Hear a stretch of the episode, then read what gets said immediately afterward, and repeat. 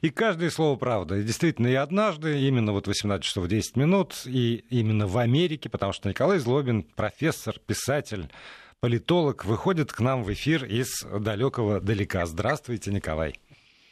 Добрый вечер, добрый вечер всем. Я выхожу из Вашингтона в эфир и всех отсюда приветствую. Да, так, так, чтобы не нарушать традиции, давайте я напомню слушателям, что у них есть возможность задавать вам свои вопросы, комментировать э, то, что они услышат. 8 903 170 6363, это для тех, кому удобен WhatsApp и Viber. 8 903 170 63 63. Если по-прежнему смс-портал э, любим вами, то тогда 5533, короткий номер для смс и слово «Вести» в начале текста. Ну, а мы с анекдота начнем, Николай, как обычно. Ну, давайте, как обычно, с американского типичного анекдота. Ну, американец приходит к адвокату и говорит, я э, хочу развестись, мне надо развестись, вот я хочу вас нанять э, для оформления процедуры развода. Но адвокат спрашивает, э, так сказать, какие обстоятельства э, привели вас к этому выводу. Он, э, американец говорит, вы понимаете, у меня вот э, две недели назад был день рождения, а, и э, моя жена даже утром забыла пожелать мне а, поздравить меня с днем рождения, поздравить меня. Мои родители забыли э, поздравить меня и э, не прислали подарков, цветов, там не позвонили. Мои дети забыли про мой день рождения, и я с утра проснулся там, и а, дети ушли в школу, ничего не сказав мне. Я очень расстроился. Я пошел на работу, и ни один из моих э, коллег э, ничего не сказал, не поздравил меня с днем рождения, не, не подарил мне маленький подарочек. Только когда я уже вошел в мой офис, моя секретарша наконец сказала мне «С днем рождения, босс!». И я сразу почувствовал себя, в общем, э, гораздо лучше, почувствовал, что для нее я хотя бы что-то значу, для моей секретарши. И она даже пригласила меня на ланч. А после ланча она пригласила меня а, в свою квартиру. Мы пришли в ее квартиру, и она включила музыку, зажгла свечи и сказала, я, вы меня простите, босс, я на две минуты выйду а, в спальню. Я сказал, окей. Ну, а через пять минут она вышла из спальни с огромным тортом в руках, а вокруг нее были моя жена, мои родители, мои дети, мои друзья, соседи, коллеги. И все хором закричали, а, сюрприз, с днем рождения а я лежал голый на софе. Да. Ужасно. Вот, У нас такого вот, не бывает, даже в анекдотах. Вот такой неожиданный день рождения. Вообще с неожиданностями надо, да, быть очень осторожным. У нас, знаете, всегда сначала проверяешь, есть ли кто-нибудь в спальне, и только после этого раздеваешься. А, да, ну отвлеклись на самом хотя, хотя, вы знаете, вот практически анекдот в тему, что называется, потому что а, ваш а, избранник народный, президент Соединенных Штатов Америки Дональд Трамп а, изрек вчера буквально следующее. Мы очень серьезно изучаем вопрос получения гражданства по праву рождения на территории США. Это когда люди делают детей, вот это практически как в, там, в своих странах, затем пересекают границу, рожают ребенку и поздравления ребенок теперь приобретает гражданство США. Он сообщил, что серьезно изучает этот вопрос, а сам закон назвал бессмысленным. Вот э, право гражданства по рождению.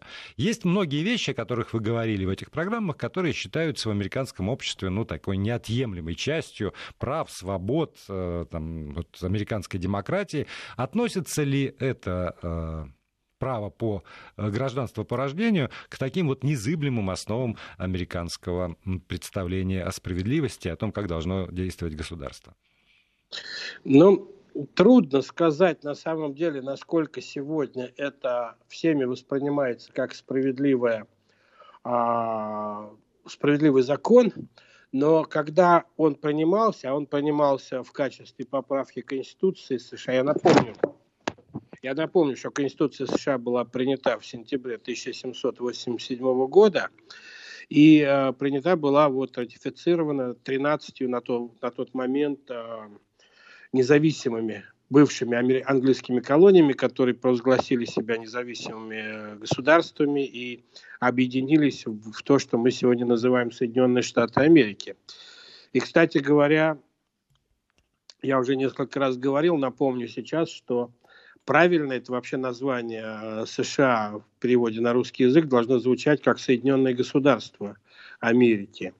А, и на каком-то этапе э, даже они назывались э, Соединенные Североамериканские государства Америки, потому что слово «штат» это, по, по сути дела, слово «государство», когда 13 независимых бывших колоний выйдя из колониальной системы Англии, а, объединились а, в государство одно, они объединились как 13 независимых государств и назвали свою страну Соединенные Государства Америки. По-английски это имеет, э, в общем, большую логику, большой смысл. По-русски, в общем, Соединенные Штаты не очень понятно, о чем, собственно говоря, идет речь. Нашему ну, как уху бы... привычно э, слово, буквосочетание СНГ.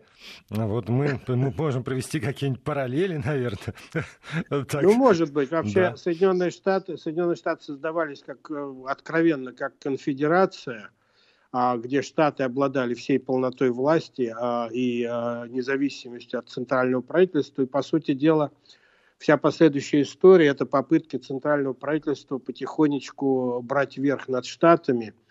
И, в общем-то, вся политика США сводится к противостоянию местной и центральной власти – а это, в общем, такой баланс, который обеспечивает отчасти то, что мы называем американской демократией. Местные власти имеют больше возможностей, больше власти, больше денег, больше а, законодательных э, прав и так далее, чем власти Вашингтона. Но это другая тема, можем как-нибудь на эту тему поговорить. Да, мы к ней просто постоянно возвращаемся, поэтому да, да, действительно, давайте к этим, к младенцам. Да. И к беременным, которые на, на последних месяцах беременности преодолевают тысячи километров э, из, например, э, Екатеринбурга в Майами, чтобы ну там ну вот смотрите, родить да. гражданина США.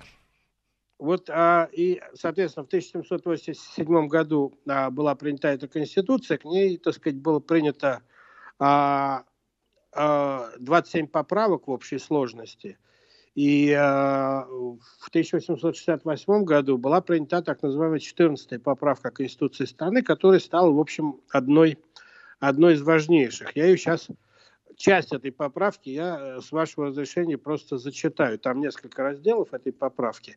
А, поправка это имеется в виду дополнение к Конституции. Это не то, что изменение там чего-то. Американская поправка это дополнение к Конституции. Вот.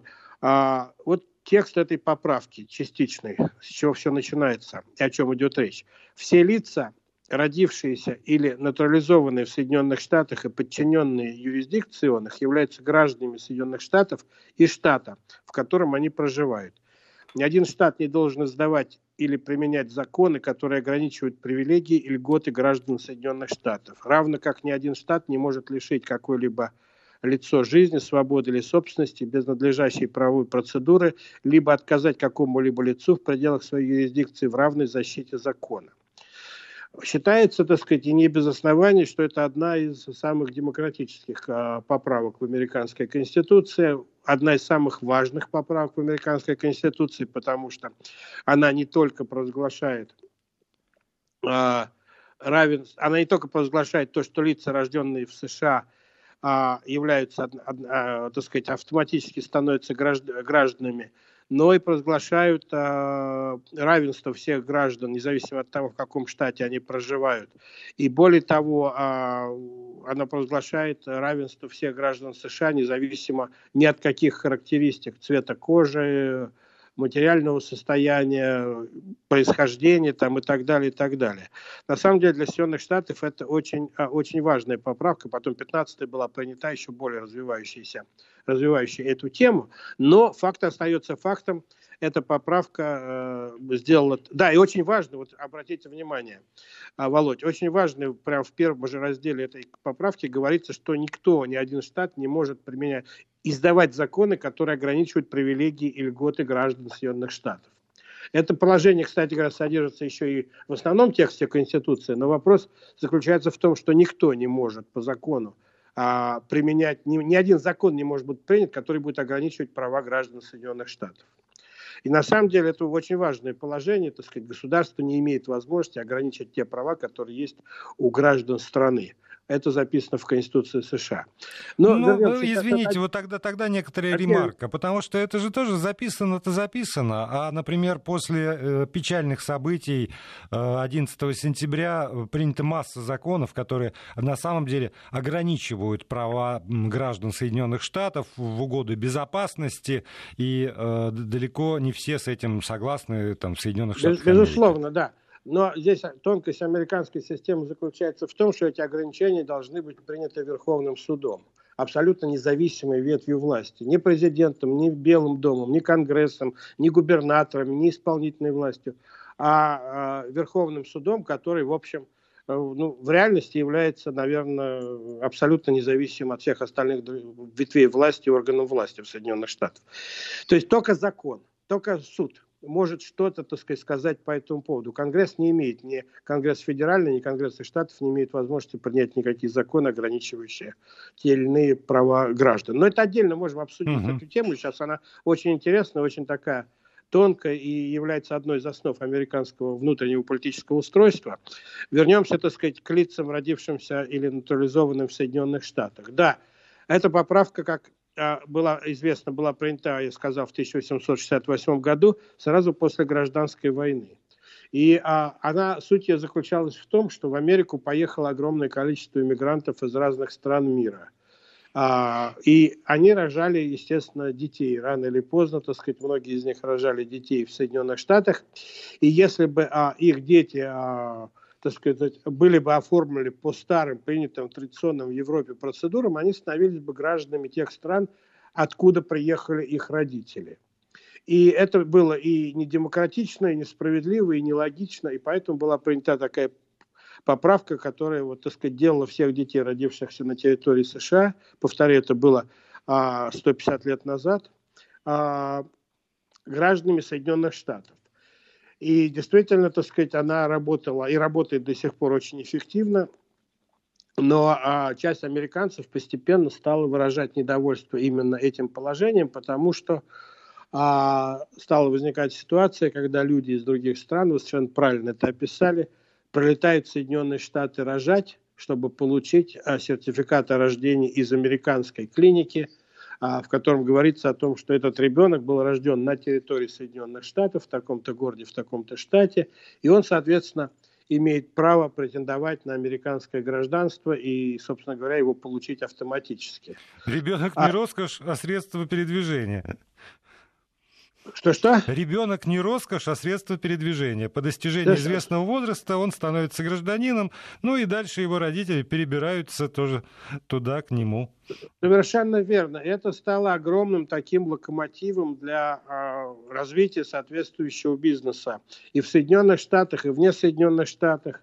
Посмотрите на рейсы там Москва-Флорида, э, Майами, которые летают, так сказать, туда – и оцените количество беременных женщин, которые летят в Соединенные Штаты да, из России, чтобы родить. Да, есть довольно много э, фирм, которые занимаются, так сказать, родами под ключ, что называется в Соединенных Штатах, э, разных категорий. И э, от стоимости зависит, так сказать, сколько, какой, какой уровень услуг, какой уровень, так сказать, наблюдений, какой уровень э, медицинского обслуживания вы можете получить, родив ребенка в Соединенных Штатах, имея в виду, что вы автоматически в семью получаете гражданина Соединенных Штатов, что, естественно, имеет очень долгоиграющие и серьезные, серьезные последствия. Причем вы таким образом преодолеваете все препятствия, связанные там с визами, грин-картами, интервью, э, всякими проверками, родившиеся на территории Соединенных Штатов, автоматом становится гражданином Соединенных Штатов, и все, собственно, вопросы а, на этом закрыты. Простите, Но... а вот, вот здесь я хотел бы просто уточнить, э, прежде чем мы перейдем к дальнейшему механизму. Вот родился ребенок, получил такой сертификат.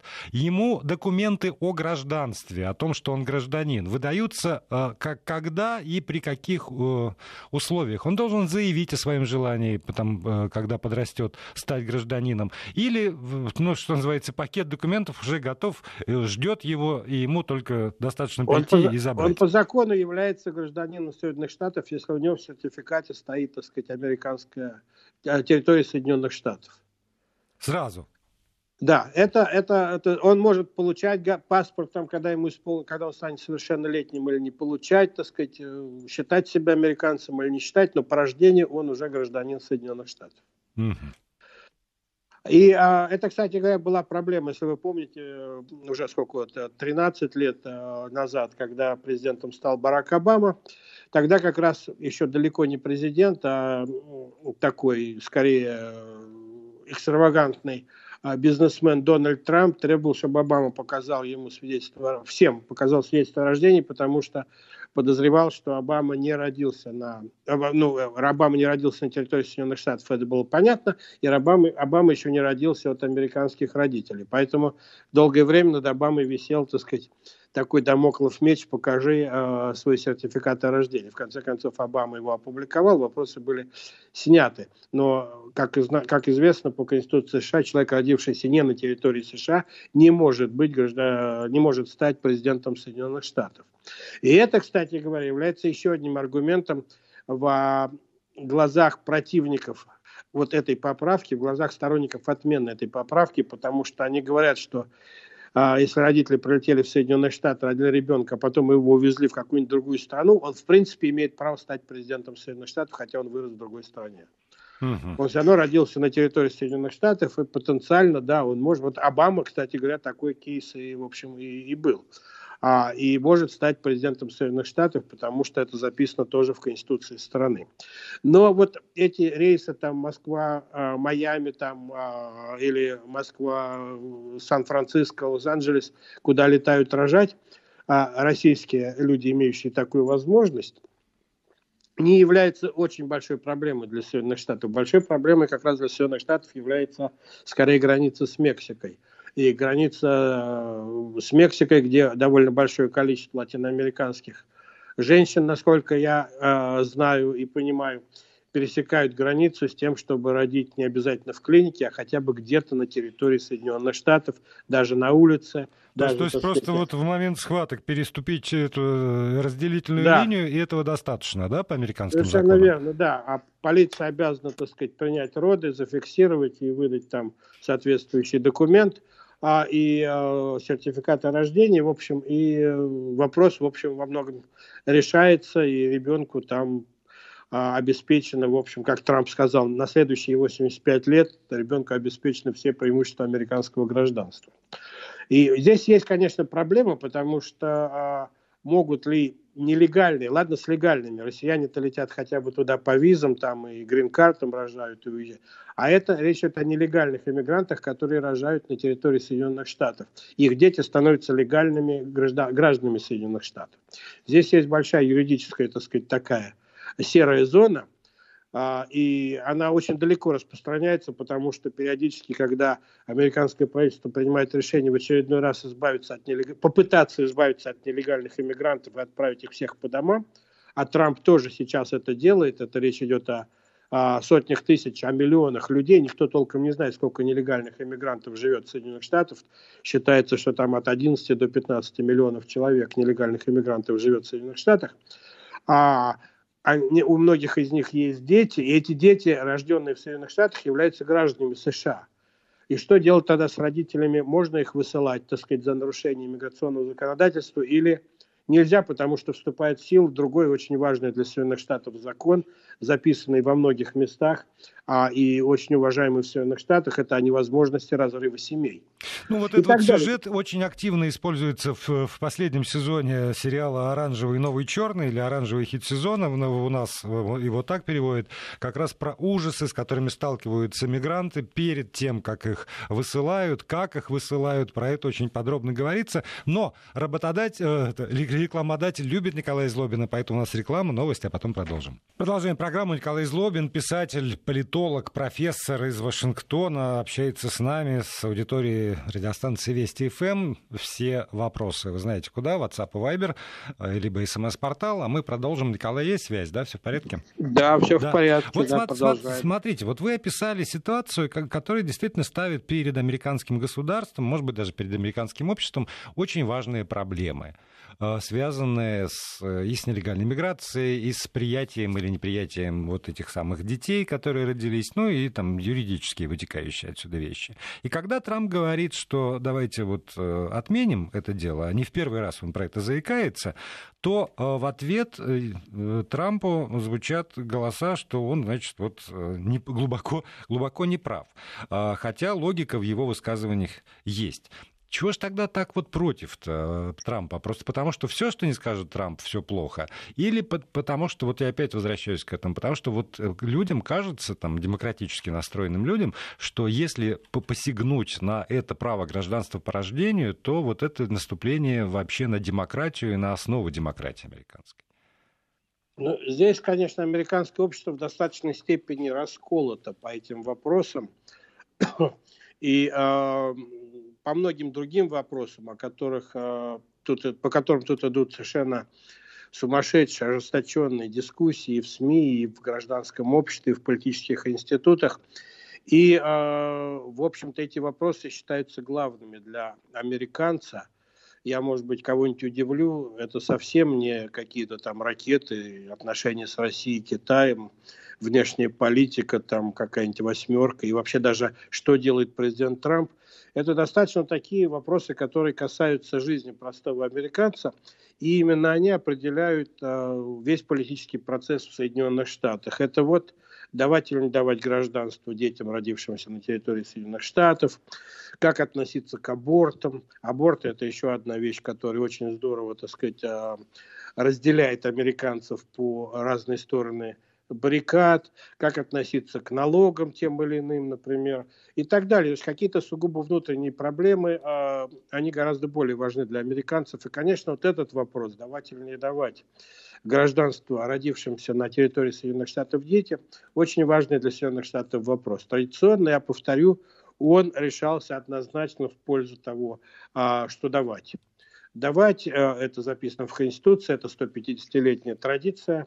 И большинство американцев сегодня относятся к этому как э, к данности. Но растет, безусловно, число американцев, которые считают, что, по крайней мере, этот вопрос надо обсудить заново. В силу того, что многие стали пользоваться этой возможностью.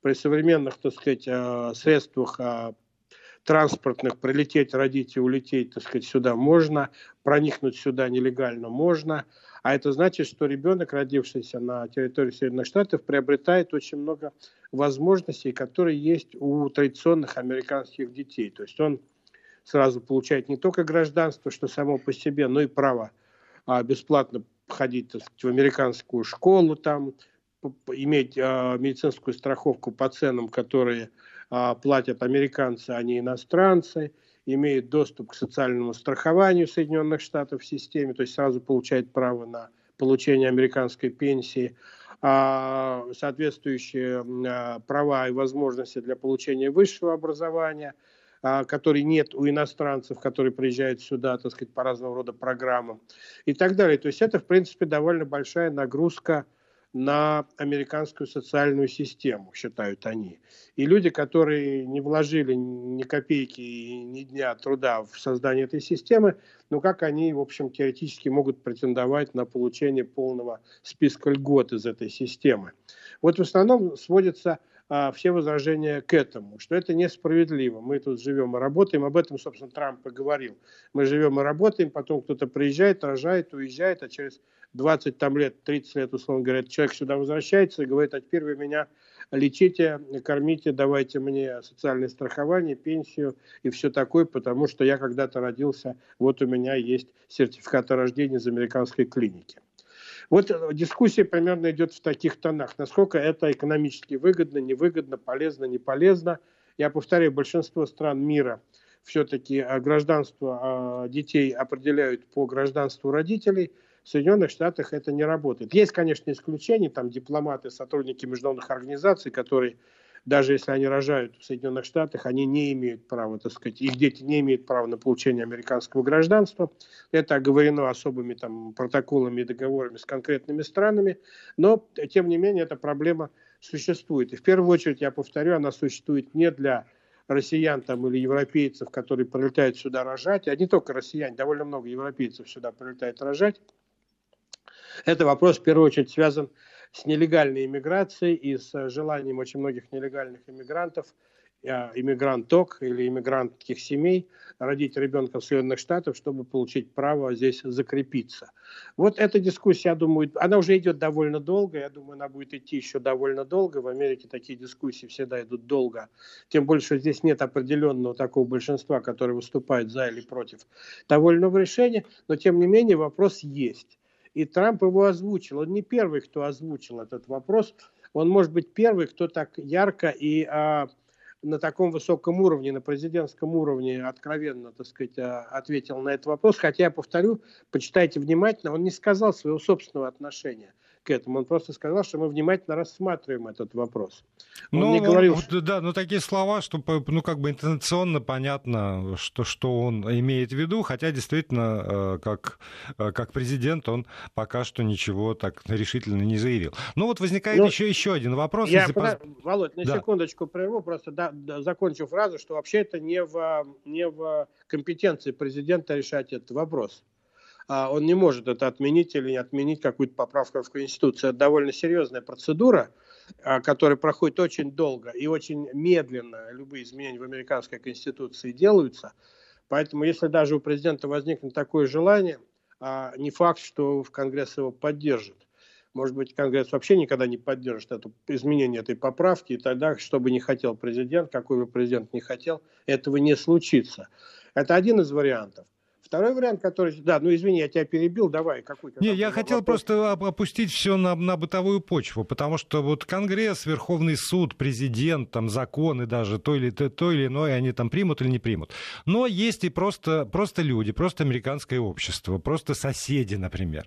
И вот э, въезжает в дом некая семья, по соседству живут другие люди. И они э, узнают в итоге, что вот э, эта семья здесь только потому, что э, они в свое время приехали, родили ребенка и в итоге получили возможность дальше закрепиться на американской земле. На бытовом уровне к ним будет какое-то особое отношение э, не, не такое, как, как другим, э, исходя только вот из этого самого факта. Или все-таки если, если, если брать, если брать вот э, такой мейнстрим, массовые отношения, то нет, конечно, не будет. А будет абсолютно равное, такое же, как и к другим американцам отношение. Если не брать, наверняка есть какие-то исключения, наверняка есть какие-то радикалы там или расисты, которые могут, э, или нелюбители той или иной национальности, которые могут, так сказать, возникать по этому поводу. Но, в принципе, если человек получил легально право э, жить, работать и быть гражданином США, у американцев вопроса вообще не возникает по этому поводу. А, вот, а, помнить... а, вообще, а вообще такой вопрос, э, вот, э, ну, насколько прилично задать вопрос, каким образом вы стали гражданином США? Если, ну, если мы не берем, конечно, там э, пограничников и какие-нибудь государственные там, э, правоохранительные органы, а просто вот э, в среде, там, на работе, с соседями, где-нибудь в компании. Абсолютно при, прилично, абсолютно нормальный вопрос. Более того, совершенно нормальный вопрос, когда у человека, живущего в Америке, могут спросить где-нибудь в банке или при приеме на работу, вы гражданин США или нет. Принципе, вопрос вполне нормальный. Если ты гражданин США, то, естественно, больше вопросов нет. Если ты не гражданин США, а ты, например, пытаешься наняться на работу, то тебе надо показать документ, дающий тебе право на эту работу. А, то есть право на работу в Соединенных Штатах, например, соответствующую визу. Но рабочая виза еще даже и недостаточно для того, чтобы получить возможность работать в США. Надо еще, чтобы от этого места, по американским законам, от этого места – на которой компания хочет нанять иностранца, отказались а, американцы, э, имеющие гражданство. Все? Обы... Обычно, обычно, нужно, обычно нужно заключение или разрешение от Министерства, торга, от Министерства труда США, то, что вот иностранец может работать на этой работе, потому что нет американца, который готов взять эту работу, так сказать, и делать. Конечно, Ужа, это ужасно. очень условно. Мы, мы для, для того, чтобы пережить это, должны прерваться на 6 секунд, а потом сразу продолжим. Вести ФМ. Продолжаем, продолжаем программу. И опять вот э, я все-таки хочу про бытовой уровень успеть поговорить, потому что вот вы говорите, что э, какие-нибудь расисты, националисты могут э, там с неприязнью относиться к той или иной нации, но это не, не значит, что вот люди будут придираться к, к самому вот факту получения гражданства. А Америка, мы знаем, страна мигрантов. И э, там, я, даже те э, люди, с которыми я общался, они всегда мне говорили, что вот они там ирландцы, например, или шведы. То есть, когда рассказывается про семью, то обязательно указывается вот это вот место, место происхождения. И э, из каких-нибудь фильмов э, про, э, там, э, не знаю, 30-е или там 10-е, нулевые годы прошлого века, э, 1900 какие-то годы, я тоже понимаю, что вот было, были такие границы, отчасти даже плохо проницаемые. Ну, там вицайская история, к примеру, один из таких примеров. Когда вот диаспоры жили изолированной какой-то жизнью, и диффузия происходила, но с некоторым напряжением. Когда мы говорим про сегодняшнюю Америку, то скажите, пожалуйста, есть ли вот тоже э, эта граница между выходцами из разных стран? Насколько обособленно себя чувствуют э, все те же ирландцы, шведы, пуэрториканцы и, там, и, и кто еще, я не знаю, населяющие, китайцы, там, китайская диаспора, например, населяющие сегодняшнюю Америку? Ну, это непростой вопрос. С одной стороны, конечно, все американцы откуда-то приехали. А, и, э, как говорил президент Гарри Труман в свое время, все американцы – это люди через черточку. Американцы – итальянцы, американцы – ирландцы, американцы – французы, американцы – немцы и так далее, и так далее. И все они, перемешавшись а, здесь, они, конечно, стали американцами. Вообще в этом была цель их переезда сюда. Они все стали американцами. А, и а, Америка это вообще а, довольно интересно и требует серьезного разговора, изучения феномена вот этого плавильного котла, который сейчас уже не очень плавильный котел, его все чаще можно называть, наверное, такой, знаете, миской с салатом, где все перемешано, но все сохраняет свою внутреннюю структуру и свой внутренний а, вкус, а в отличие от плавильного котла. Вот. Но тем не менее, так сказать, все американцы через черточку, все приезжают сюда, стремятся стать именно американцами. Но как только они становятся именно американцами, они все начинают, так сказать, тщательно заботиться о, о своем этническом, религиозном или историческом, культурном и так далее наследии. И поэтому, так сказать, сохраняются в быта, на уровне быта сохраняется довольно много проявлений вот такой, если э, не э, гордости, то хотя бы а, такого исторического, исторического такого отношения к тому, откуда были, были предки. Американцы с удовольствием говорят о том, что да, вот у меня там бабушки, дедушки там из Белоруссии или из Ирландии или из Шотландии или откуда-то еще. Это особенно имеется, особенно, так сказать, этим любят гордиться а, мне кажется, ирландцы, шотландцы, может быть, немцы, французы, евреи – восточноевропейские э, страны и так далее. Я потому что часто сталкиваюсь с этим, когда узнают, что я, например, русский, мне говорят, а вот у меня бабушка там из Прибалтики, там или из Западной Украины, или из Белоруссии. Из Белоруссии особенно много почему-то. Вот. И а, мы там дома, например, там раз в год печем какие-нибудь белорусские, там, я не знаю, пирожки до сих пор, которые сохранились от нашей бабушки но при этом они все считают себя абсолютно американцами и равными, так сказать, по отношению э, с другими. Что касается латиноамериканских, так сказать, групп, то здесь есть э, некая тонкость, связанная с тем, что они э, примерно э, тусуются и борются примерно за один и тот же рынок, за одно и то же место в структуре Соединенных Штатов. И а, это не проблема их взаимоотношений с американцами, это их проблема обычно взаимоотношений друг с другом. Выходцы там из Доминиканской республики, условно говоря, и выходцы из Пуэрто-Рико, выходцы там из Мексики и так далее, и так далее. Между ними, да, есть определенные противоречия, связанные с тем, что они, в общем, борются за один и тот же кусок хлеба зачастую в Соединенных Штатах. Но так или иначе, так сказать, эта проблема, в общем, а, периодически обостряется, периодически рассасывается, но сохраняется, особенно в некоторых местах Соединенных Штатов, на юге Соединенных Штатов. Вот когда мы говорили, кстати говоря, о, о праве на рождение ребенка на территории Соединенных Штатов и получении гражданства, мы же понятно, что в первую очередь речь идет о тех штатах, которые примыкают к мексиканской границе. Для американцев, живущих где-нибудь в Нью-Йорке, там, я не знаю, в штате Нью-Йорк я имею в виду, а, в Массачусетсе и так далее на севере Соединенных Штатов, в, Иллиное, в Иллинойсе, эта проблема вообще не имеет никакого значения. Они ее даже не обсуждают. Эта проблема, конечно... А что, канадцы не забегают рожать? Канадцы, наверное, тоже забегают рожать, но поскольку в Канаде такая э, всеобщая есть медицинская система страхования, которая была типа советской, то скорее американцы туда часто ездят, чтобы получить ту или иную медицинскую помощь, которые не могут себе позволить купить страховку здесь. Вот. Но а вот для южных штатов, там, для Аризоны, условно говоря, и так далее, да, эта проблема очень острая, потому что а, а социальная структура Соединенных Штатов, она а, базируется на возможностях штата.